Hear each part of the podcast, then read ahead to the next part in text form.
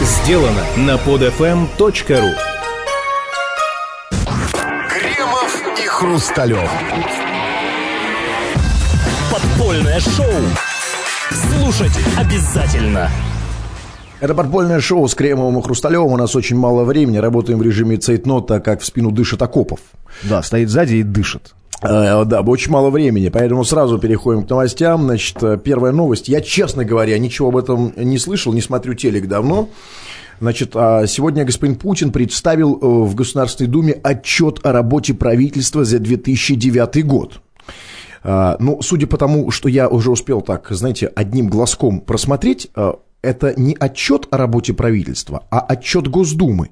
Знаете, это... Перед, перед правительством Владимира Владимировича Путина. Да, не в том смысле, что Путин не отчитывается, а отчитывает, да? Вы знаете, как-то вот не похоже, когда человек э, в, в уверенным тоном, обл- облокотясь в свойственной ему манере на трибуну, э, что-то вещает. Это не похоже на отчет, знаете? А, значит, хотели, что Владимир Владимирович Путин вышел, по- по- мучительно покраснел, как институтка, знаете, значит, ковырять пальчиком ноги землю так начал. да я бы хотел, глазки. я бы хотел, чтобы исполнительная власть, как это, знаете, бывает так иногда в демократических обществах, отчитывалась перед законодательной, а ни в коем случае не наоборот, что, эм, так сказать, лидер в партии власти и представитель правительства отчитывает Государственную Думу. А по сути, какие претензии у вас к тексту? Никаких, никаких пока претензий, значит, много всего интересного. Сейчас быстро пройдем. Значит, российский премьер э, считает, э, что мрачные прогнозы по кризису не подтвердились. То есть все круто. Мрачные прогнозы по экономическому кризису не подтвердились. Это мрачно, я так понимаю, что все умрем завтра, да, эти прогнозы. Конечно, Многие они живы. подтвердились, да. Да, многие живы. Большинство живы. Давайте будем оптимистами. Не надо раскачивать лодку, господин Хрустов. Не надо. Это бросьте это, прекратите. Большинство живо, подавляющее. Ну вот я просматриваю, значит, это- антикризисная программа обошлась государству более чем в 3 триллиона рублей, так, Россия реагировала на кризис, как, значит, так, вот здесь, знаете, если хочу найти новость о том, что Путин недоволен роумингом, понимаете? Роуэн херовый у нас совершенно, я совершенно солидарен с Владимиром Владимировичем Путиным, с Единой Россией, с Сурковым в этом вопросе. Роуминг полное говно у нас. И дорогой. Так, Путин выступил против замораживания цен, экспансии госсектора в экономику остановится. Замечательные новости. Против зама... Значит, для неработающих пенсионеров создадут спецфонд.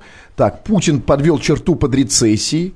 А, Значит, Путин считает завышенным... А, вот, Путин считает завышенными роуминговые тарифы российских сотовых операторов. Путин оценил высокий уровень консолидации российского мобильного рынка угрозой, как не представляющей угрозы для конкуренции, но обратите внимание на дороговизну роуминга. Дорогой у нас роуминг. Значит, и вот что цитирую. В этом секторе экономики, говорит Путин, в мире все идет по пути укрепления. Конечно, это не должно вести к монополизации рынка. Э, Вот сейчас вот вам все расскажут и про роуминг, и про консолидацию рынка. Из Москвы, кстати, Ну, в общем, в общем, да, сейчас вам там. Давайте, поговорите-ка по роумингу. Кстати, реально, вот для меня это входящий. Ну, э, значит, роуминг дорогой. Скажите мне, пожалуйста, как вы думаете, господин Кримов, как это... Как это выяснил, э, уважаемый господин Путин? Как вдруг он понял, что роуминг у нас дорогой? Ему принесли отчеты, бумажки, или все-таки как-то сам стал? Да нет, в какой-то момент Владимир Владимирович Путин в очередной раз, решив позвонить, не знаю, м, Березовскому и обложить его по, по матери, то есть там в Лондон, он понял, что Билайн, или Билайн же у Владимира Владимировича Путина, я думаю, да? Билайн? Ну, я думаю, Билайн, да. Снял с него... Теле2? У Владимира Владимировича Путина, он же в Москве, какой там Теле2, там есть? Теле2 в Москве есть, по-моему, хотя не Нет, у уверен. меня такое ощущение, что у Путина Билайн. Все-таки есть такое твердое Да, только, ощущение. только, ну, такое подспудное чувство. То есть, как бы- Это первые две буквы наводят вас на эту мысль, название этого Нет, оператора? и даже пчела здесь совершенно ни при чем. Ну, То есть, понимаете, да, полосатая.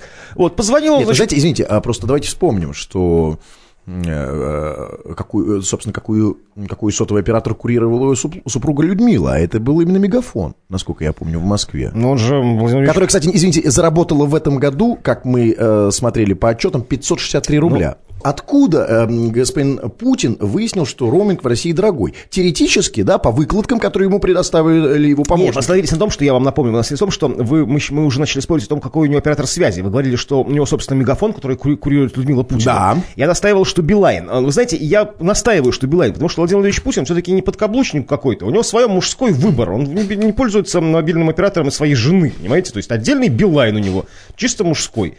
И вот он позвонил, там, не знаю, кому-то, не знаю, там, ну, там, пожурить Обаму за что-нибудь, там, ну, по роумингу, разумеется, ну, с мобилы, понимаете, да? То есть нашел там связь хорошая, там, в Подмосковье, или там, позвонить там Да, позвонить Березовскому, там какому-нибудь, поругать его. И с него сняли в Лондон, да, там даже ночью, когда вроде казалось бы дешево, он специально позвонил там глубокой ночью. И с него сняли все балабосы. То есть все, что вот он кинул, вот все вот 150 рублей, как раз в месяц мы все кидаем по 150 рублей на телефон, да? И, вот, и нету. Знаете, у меня есть... Хероса и все. И Есть- он понял, что дорогой Да. роуминг. Да, но у меня есть другая версия. Смотрите, какая история. Дело в том, что давайте пройдем к этой истории чисто психологически. Да, мы все знаем господина Путина как, э, ну, по крайней мере, по его риторике, как человека консервативного, э, такого ретрограда, человек, который э, публично заявляет о том, что крах Советского Союза крупнейшая геополитическая катастрофа и так далее. То есть человек, он такой достаточно ну, скажем так, э, не очень современный. И знаете, из- из- исходя из этого, я вполне могу допустить, что у него никакой не Билайн, что у него еще фора. Ну, это вы знаете, вам должен еще пейджер, Пей- скажите, да. у него. А Пейджинговая связь. А может быть и пейджер, понимаете? А запросто может быть и это с одной стороны. С другой стороны, э, все, э, кто знает Владимира, Владимира Путина лично, я очень много об этом читал, э, высказываются о нем как о человеке совершенно непритязательном в смысле комфорта э, и всяких там материальных излишеств. Да? То есть, о- То есть, по вашей версии, он должен, должен даже не то, что форой или пейджингом, пейджинговой связью пользоваться, а вообще телеграммы слать. То есть по-советски, по-старому, то есть так по-имперски. Запросто. То есть И вот- главпочтампа в Москве. Да, всё правильно. В Тверской. Знаете, Да, главпочтамп главпочтамп. оттуда. Ну, да, все правильно. А, Только скажите мне, в этом случае, так сказать, в случае с телеграммами, что значит дорогой роуминг? Ну, ну, не знаю, ну, когда вы отправляете третий том телеграммы, то есть, конечно, роуминг начинает вас бить по карману. Хотя, я думаю, все было не так. И, конечно, Владимир Владимирович Путин, как совершенно справедливо заметил, человек консервативный, решив, то есть, человек старой формации, то есть, традиционалист, консерватор, решив позвонить в Лондон или в, в, в Вашингтон-Обаме, он э, взял у Суркова телефон, сказал, «М, это местный звонок, не бойся. И отошел в сторонку. Алло, Обамыч. А потом Сурков... А потом Сурковку, Владимир Владимирович, какой у нас дорогой роуминг! Э, Ну, вряд ли пожаловался бы господин Сурков, честно говоря. А вы думаете, все в окружении э, премьера и президента пользуются телефоном Суркова? Ну, вы знаете, да. Чтоб Как- позвонить, да? Конечно, конечно, конечно. Он, все уже к этому привыкли, Но это потом такая игра. не- немножко нелогично. Объясню. Дело в том, что Владимир Путин, как вы понимаете, будучи председателем правительства, премьер-министром, да, так сказать, председателем кабинета правительства, седает у нас в Белом доме. А Сурков, будучи э, заместителем э, главы администрации президента, в Кремле. Я не вижу в этом никакой проблемы. Нормально, решив позвонить куда-нибудь за границу по роумингу, отсылается кортеж с мигалками, который едет за телефоном Суркова. А, Значит, выходят специальные фельдъегеря, курьеры, берут телефон Суркова, обратно едут через всю Москву, которую кол- колбасит от пробок из, из- из- из этих стояков. Да, так вот они Владимир Путин едут, звонит да. и опять отвозит обратно телефон третий раз уже, Да, в течение часа. Понимаете? Да, а навстречу им, вот этим вот этому кортежу, едут а, а, люди с ведерками, да, так сказать, знаете, акция ведерка сейчас идет, то есть люди, имитируя настоящие мигалки, на крышу своих автомобилей а, засандаливают простые детские ведерки. Вот так вот и кипит жизнь в Москве. А все из-за того, что Владимир Путин куда-то хотел позвонить. Ребята, а, вот самое ужасное не то, что у нас роуминг дорогой. Самое ужасное, и это я обращаюсь к окружению президента, то, что Владимир Владимирович Путин об этом узнал. Вот давайте делать так, чтобы Владимир Путин не знал о том, что у нас дорогой роуминг, потому что это чревато пробками, мигалками, скандалом в обществе, Народными волнениями там, да. да, и так далее. Вот еще кое-что из того, что говорил Путин. Значит, отчет Путина перед Госдумой. Премьер пообещал продлить жизнь россиянам. А, Это, Подождите, это, это разрешительный такой закон? То есть, ну, разрешил, то есть, живите дольше, сказал Владимир Владимирович Путин? То есть, это на каком, ну, как- в смысле, как- какая формулировка этого? А вот я хочу понять. есть- или, это, или обязательно, он обязал, Обязал, чтобы жизнь да. была. Вот, вот это, А. да, вот я понимаю, пожелание, э, то есть это какое, как бы, изъявительное или побудительное Вот оно, да, да, да, давайте верно. попробуем. Значит, российский премьер Владимир Путин выступил в Госдуме с отчетом о деятельности правительства за 2009 год. Его выступление длилось 1 час 20 минут. Значит, на 5 минут больше, чем год назад. все объяснимо. То есть, жизнь россиян удлиняется, и говорить можно больше, длиннее. Но непропорционально. Удлинилось... э, ну, на 5 минут в день там. Пять минут, да. Изначально оно было, это самое выступление, не, не ограничено по времени, в отличие от... Значит, Путин охватил большой спектр вопросов экономических, там, ля-ля-ля. В начале выступления премьер похвалился достижениями демографической программы. Он доложил, что ожидаемая продолжительность жизни в России в результате ее реализации выросла до 69 лет. А к 2015 году должна увеличиться до 71 года. Должна. То есть, подождите, к 2015-му, ага, значит, а те, кто... Я высморкаюсь Да, пожалуйста, смотрите, ну вот я, почему- значит, сейчас 2010 год, значит, да, я так правильно понимаю, 2010, а, 69 лет, сейчас посчитаем, 2000, м, 2015, 71, да? Два года. За, за, пять, за э, То есть тем, пять кому лет сейчас 69, в 2015 году будет 71. Или поправьте меня. То есть вот такая вот волшебная, то есть, а что, а что вы думаете, премьер этого не Нет, сможет сделать? Секундочку, если премьер сказал, значит, будет выполнено нашими чиновниками кровь из носа. То, сотру- То есть паспорта будут подтирать там, да. да. у пенсионеров там мурыжить по-разному.